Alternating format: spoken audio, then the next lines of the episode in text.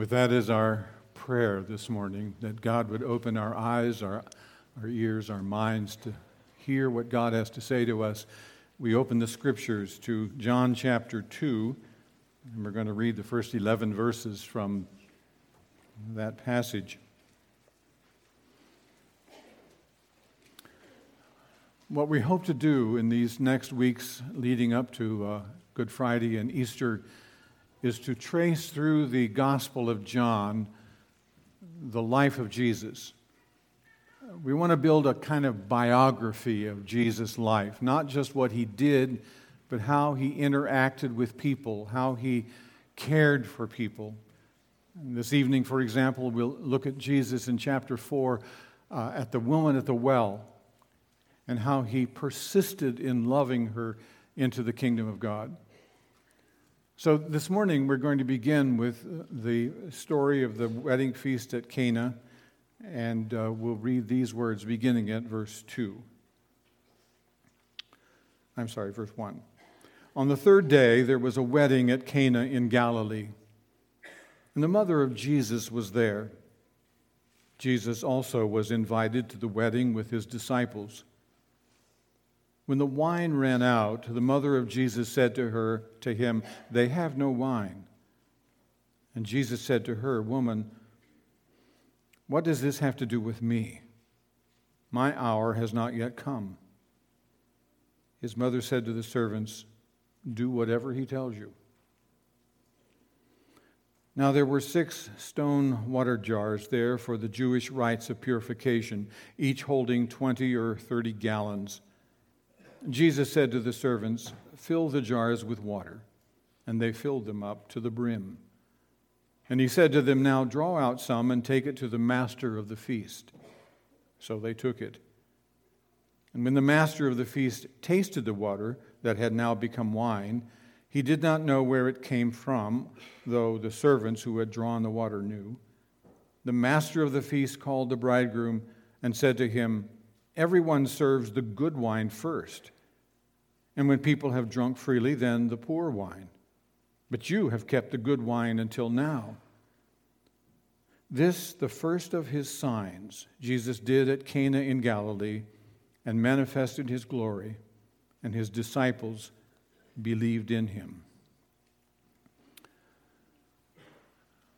One of the things that makes John's gospel different from the other three, called the synoptic gospels, is that he wants to see the life of Jesus differently than they do.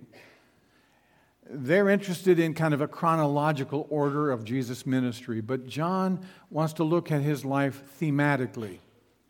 And so, this theme that we begin with this morning, at the sign of the wedding feast at Cana, is one of seven signs that John records in his book. Seven signs that he points to. So, in the next weeks leading up to Good Friday, we're going to look at each of those seven signs, and we'll have to do some of them in the evenings, but all of those seven will point to the point of which Jesus now is going to become the Savior of the world, the true Messiah. Now, notice the words of verse 11 in our reading. This was the first of his signs that Jesus did in Cana of Galilee. We need to understand what John means by that term sign. We understand signs. We, we know what signs are good for. When you're driving down the road into Falmouth, you, you come across the sign that talks about a certain restaurant, Dwayne's, or the Ebels store. Now, you know that you don't stop alongside of the road and pull off to the side and get out of the car and go up to the sign of, that says Dwayne's Restaurant expecting to find food there. That's just not logical. Uh, you don't go to the Ebels sign and expect to find some hardware there. No, the signs always point to something that they're advertising.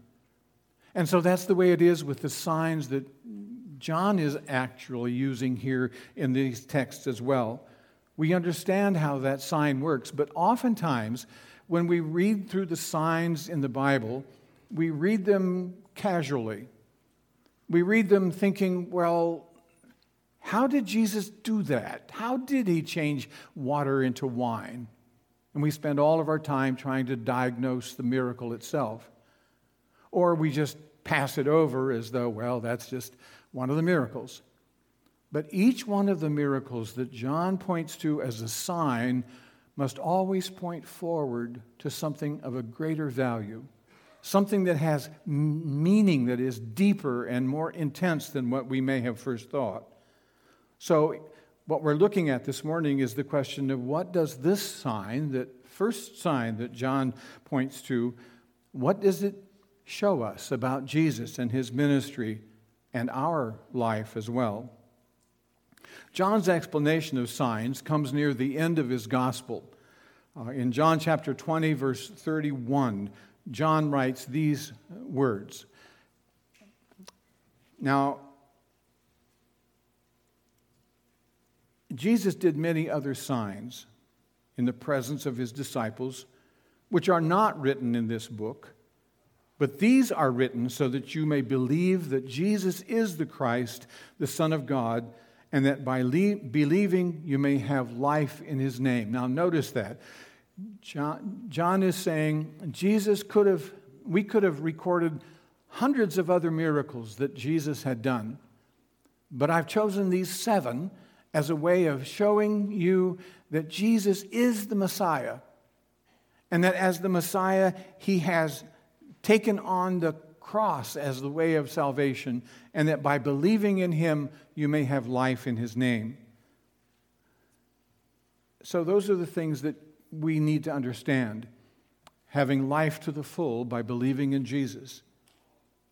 Now, what this sign might seem to us to be is a, a little peculiar as a starting sign. If I were if I were in charge of someone's campaign to become the President of the United States, I doubt that I would, I would take him to a little town like Cana of Galilee, or maybe Falmouth, Michigan. you, you would want to have this first exposure in, in some large venue, in some impressive state in which people would see him and they'd say, Oh, there, there he is. That's the man or the woman. The campaign would be launched in, in a much different way than what, what seems to be happening here. It looks like Jesus is sort of forced by his mother to do something that he's not ready to do. And this backwater town of the Cana of Galilee would have been no good choice whatsoever. We might think that Jesus would do something big calm a storm, heal a leper, raise some dead person.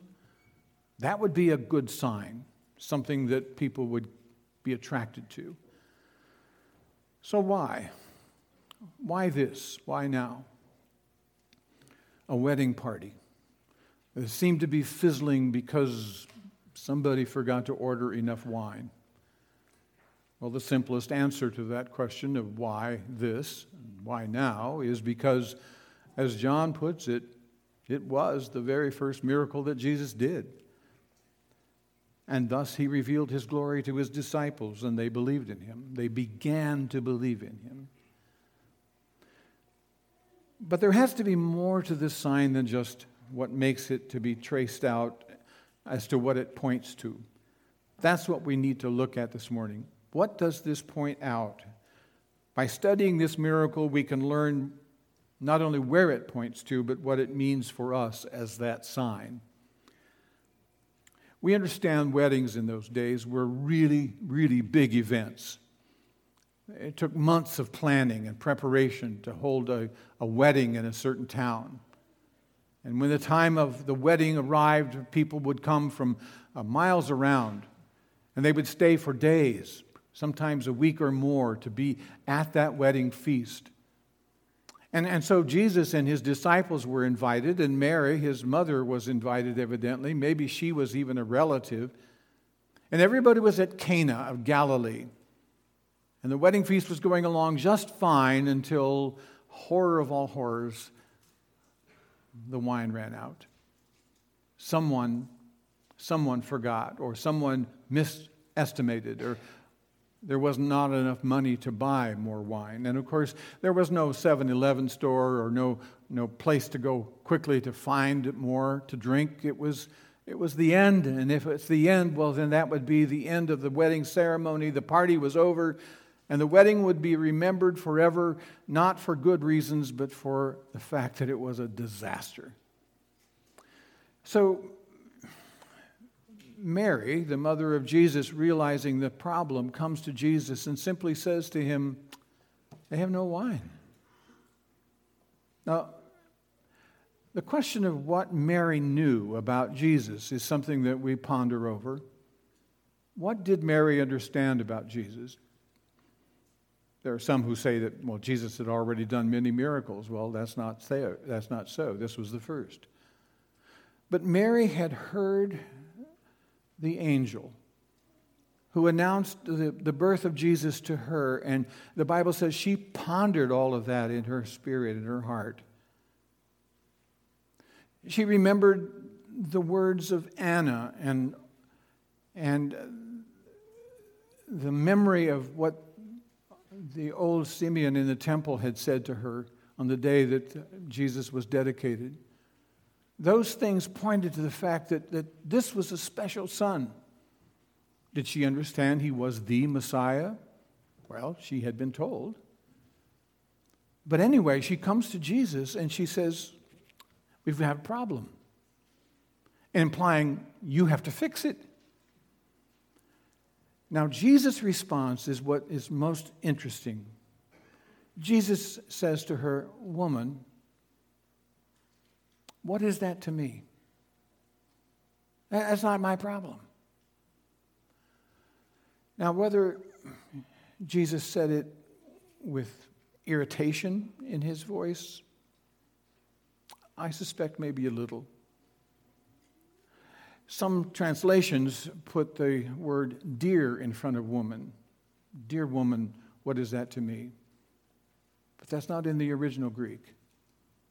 So, woman, what is that to me? My hour has not yet come. What we do know is that Jesus does not mean by that statement, I don't have time for something like this. Nor does he mean, well, it's not time for me to do any miracles now. Nor does it mean, after he said that, oh, all right, mother, I'll do what you ask. That's, that's not in the text, it's not there. What he says is, My hour has not come. Which seems to be a bit disjointed at first. We don't really understand what he means by that, except we realize that in John's gospel, that term, my hour or the hour, appears at least 16 times. It always points to the hour of Jesus' suffering and death, the hour of his passion, the hour of his deliverance for us. So, what was Jesus thinking then as he spoke to his mother in this way? What was on his mind? That's what we have to understand. Here's an explanation that has made a great deal of sense to me, and I want you to follow with me before you make a judgment on it. When people go to weddings as guests, as people who are invited to come, they often are thinking about something other than the wedding that's taking place in front here. Their minds are, are wandering off to other places. If they're already married, they're thinking about their own wedding. What was that day like? What happened at their ceremony? And if they're not married, then they're thinking ahead to what would my wedding be like? I want this to happen. I want that. Oh, I would never do that at my wedding. I've often thought as I'm doing weddings that um, there isn't anybody who's listening to what I'm saying. Their minds are, are not even the bride or groom. But the fact is, that's, that's the way weddings are. And you often hear people at the reception afterwards saying, Well, I've decided at my wedding, or do you remember what happened at our wedding? And that's the talk. It's natural. An important day like that, memories come to the forefront. So think of it this way here is Jesus standing at this wedding, and his mother comes up to him and says, They have no more wine. And Jesus' mind is focused on something else a different time and a place, which causes him to say, Woman, what is that to me? My hour has not yet come. Several commentaries have suggested that at this point in the story, Jesus is actually thinking about his own wedding, a wedding feast that is yet to come. Now, I know at first thought, we would say, well, when did, when did Jesus ever get married? He never was married. But one of the most dominant features of the Old and New Testament alike is a picture that shows of a relationship that is far more intimate. Far more intimate than a, a king who rules over his, his people, or of a shepherd who shepherds his sheep, or even of a, of a father who, who loves his children and his family.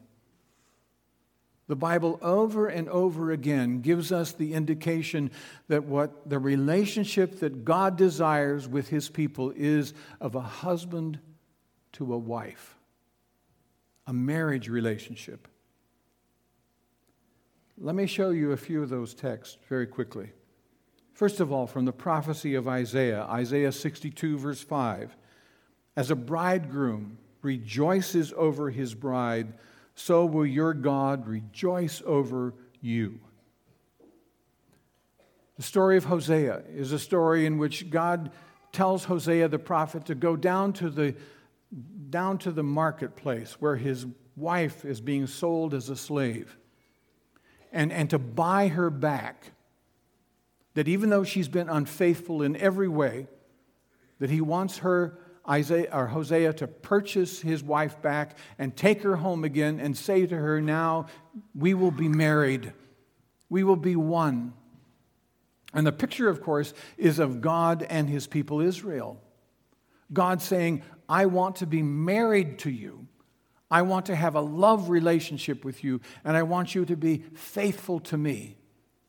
That's the way life should work. But the love and marriage talk is not just Old Testament language. Jesus personally identifies himself as the bridegroom in the picture in Matthew chapter 9.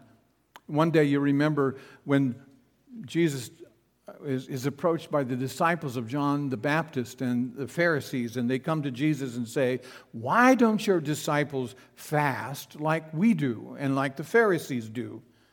And then Jesus said to them, Can the wedding guests mourn as long as the bridegroom is here with them? The day will come when the bridegroom is taken away from them, and then they will fast. In other words, Jesus is saying, I'm the bridegroom. There's going to be a point in time where I'm going to be taken away. I'm going to ascend to my Father in heaven. And then my, my groom, my bride, will, will fast and pray. We will be waiting for Jesus' return as the bridegroom. So Jesus identifies himself as that bridegroom who will someday come again. Now, there are several parables that talk about a special wedding feast to which people are invited. And these wedding feasts, of course, are, are a really big deal. But the one I like best is the one that's found in the very last uh, book of the Bible in Revelation chapter 19.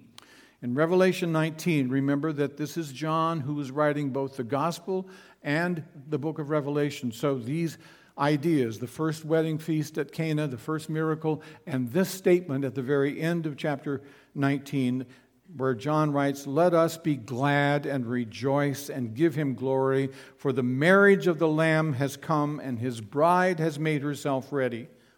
It was granted her to clothe herself with fine linen, bright and pure, for the fine linen is the righteous deeds of the saints. And the angel said to me, Write this Blessed are those who are invited to the marriage supper of the Lamb. And he said to me, These are the words of God. Now, with that background, don't you think it's possible, at least, that Jesus might be pondering this event, Revelation 19 event, that the purpose of his coming to earth was focused on that goal not just so that he would save some people from eternal damnation and put them into a category of netherland areas, but that he would bring them into a relationship with himself that would be as beautiful as we can imagine. Thinking about the feast, a feast that will blow your mind because of its goodness and his goodness and greatness, a feast that the world has never seen. Isaiah 25, verse 6 pictures it well on this mountain, the Lord Almighty will prepare a feast of rich food for all peoples, a banquet of aged wine, the best of meats, and the finest of wines. This is the wedding supper to which you and I are invited, not just as guests, but as the bride of Christ. Ah, but that still doesn't answer the question why does Jesus respond to Mary as he does? Why does he sound somewhat stressed when he says, What is that to me? If he's thinking about his own wedding, wouldn't that be a good thing? Something to look forward to. To say, eh, the day is coming, the hour is coming. But here's what we need to understand about Jesus' attitude Jesus is not only thinking about the wedding feast of Revelation 19, but he's thinking about what that is going to cost him. What will it cost him to take us as his bride? Here's why we know why that's so. When Mary comes to Jesus and tells him about the problem with the wine, he says, My hour has not yet come. And when John uses that word hour, we always understand it that this is the hour of his suffering, the hour of his intense passion and death.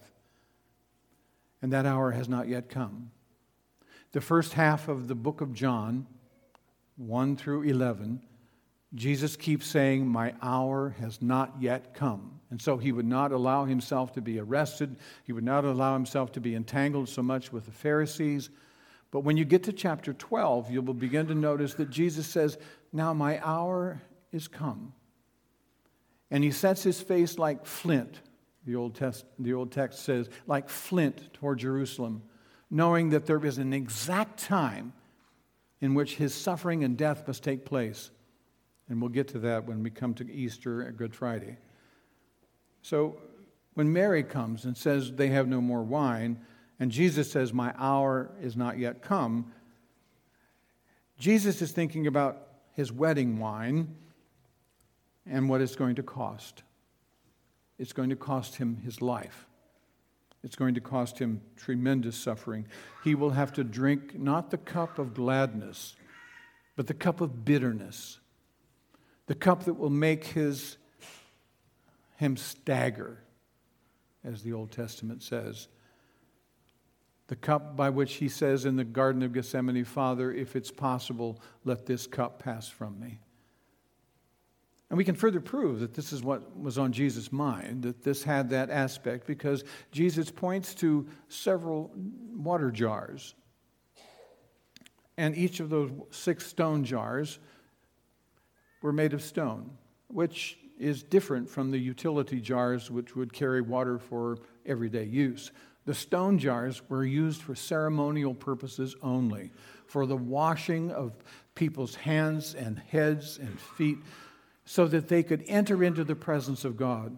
These were the stones for purification, we're told. And so Jesus says, You fill those six stone jars with water to the brim, and then, of course, that's changed to wine. He changes the water of purification into the wine of gladness.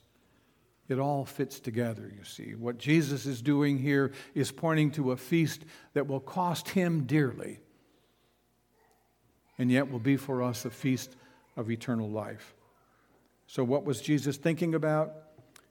Well, he had to be thinking of tremendous cost.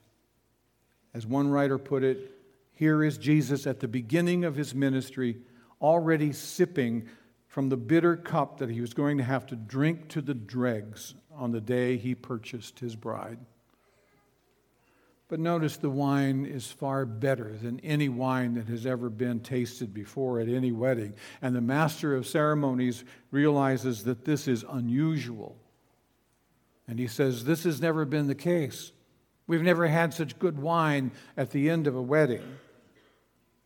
And more than that, there's so much 120 to 180 gallons of it, unending, as it were.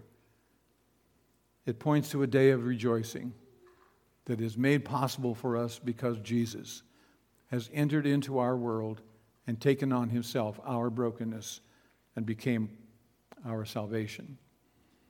Now, that points to very, three very quick summary statements, three implications that I want to share with you. First implication is this this is what Jesus' ministry is all about. Everything that Jesus does points to this wedding feast. And so it, it's the beginning and the end of everything that he has in planned for us. Even from the beginning of his ministry, Jesus is so conscious of this reason for his coming and the timing that has to happen in exactly the right space and time. He's conscious of the hour of his suffering. And he already knew what he was facing, even as he began his journey to the cross. Implication number two. But he stayed the course. And it always reveals the fact that Jesus was aiming at this great feast. It's intended to stimulate us and to delight us as well. you see, Christianity is not theoretical. Christianity is not just a philosophy that you, that you understand and you, you come to believe and you can take notes and, and regurgitate on a test. Christianity is not something that is, that is a, um, a, a step into the all soul of the universe where you kind of give up your body and you give up your mind and you give up your taste buds? No. What Jesus is pointing to is a reality that you can taste, that you can smell, that you can touch with your hands. The communion celebration is, is a reminder of that, that this is a, a tactile kind of thing that we should re, re, be reminded of. There is a wedding feast that is coming, and not just for the first day of salvation, but for eternity, the Bible says. The best of everything for us. And now that means, of course, for us that we ought to keep tasting. We ought to keep sipping, as it were, from, from the goodness of God's grace so that we already know that there is yet more to come. And finally, it's a feast that Jesus himself longs to experience with us. This is the goal of Jesus' life. Hebrews chapter 12 puts it this way Let us fix our eyes on Jesus, the author and perfecter of our faith, who for the joy set before him, notice that, the joy set before him endured the cross, scorning its shame, and sat down at the right hand of the throne of God. Consider him who endured such opposition from sinful men that you will not grow weary and lose heart. Why did Jesus endure the cross? For the joy that was before him. Oh, he longed for the feast, you see. And even though even though he had disciples who were so slow of heart to learn, and even though he knows us and knows how sometimes we fail to understand anything of what the grace of God gives us, there's still the joy that someday we're going to be perfected, we're going to be washed, we're going to be given the robes of salvation, and we're going to enter into a real feast. Make no mistake about it, a real feast of celebration which will last for all of eternity. That's what motivates Jesus. For the joy that was set before him, he endured the cross. So I hope you see this miracle as a first sign of something that is pointing forward to something really, really good. The beginning of eternity. It points past Jesus' death, points past 2023, and points to the day of his return.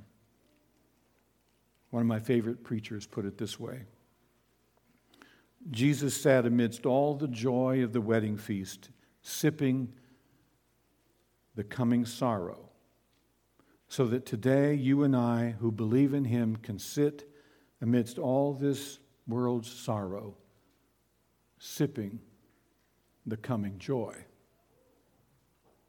Do you have that joy in your spirit? Do you know that this is real for you? Let's pray together. Father in heaven, Lord Jesus, help us to trust that what you say to us is real, is true, that what you have been promising to us throughout the generations is a gift of your grace which we can celebrate that we can look forward to with strong anticipation. And on that great day, when you call us to that wedding feast, we will join with all the saints in glory and we will celebrate, saying, How can that be? That you have loved us so much. Teach us, Lord, through your Spirit. In Jesus we pray. Amen. we'll stand together to sing, And Can It Be?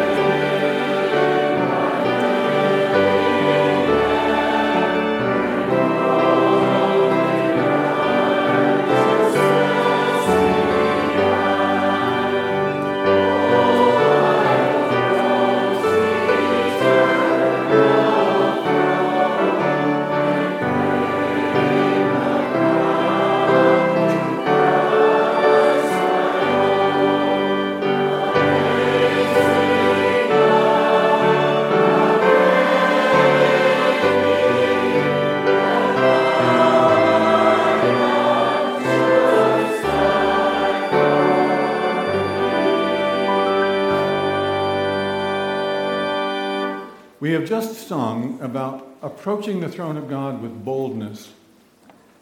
And I think sometimes we miss out on that the ability to be bold as we stand before, before God.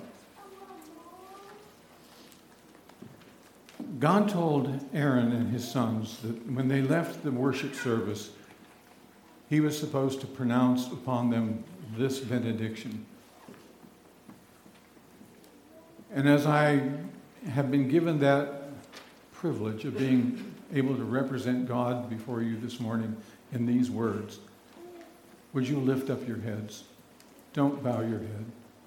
You are God's chosen people. The Lord bless you and keep you. The Lord cause his face to smile upon you and be gracious to you. The Lord lift up the light of his face on you and give you his peace. And God's people receive, saying, Amen.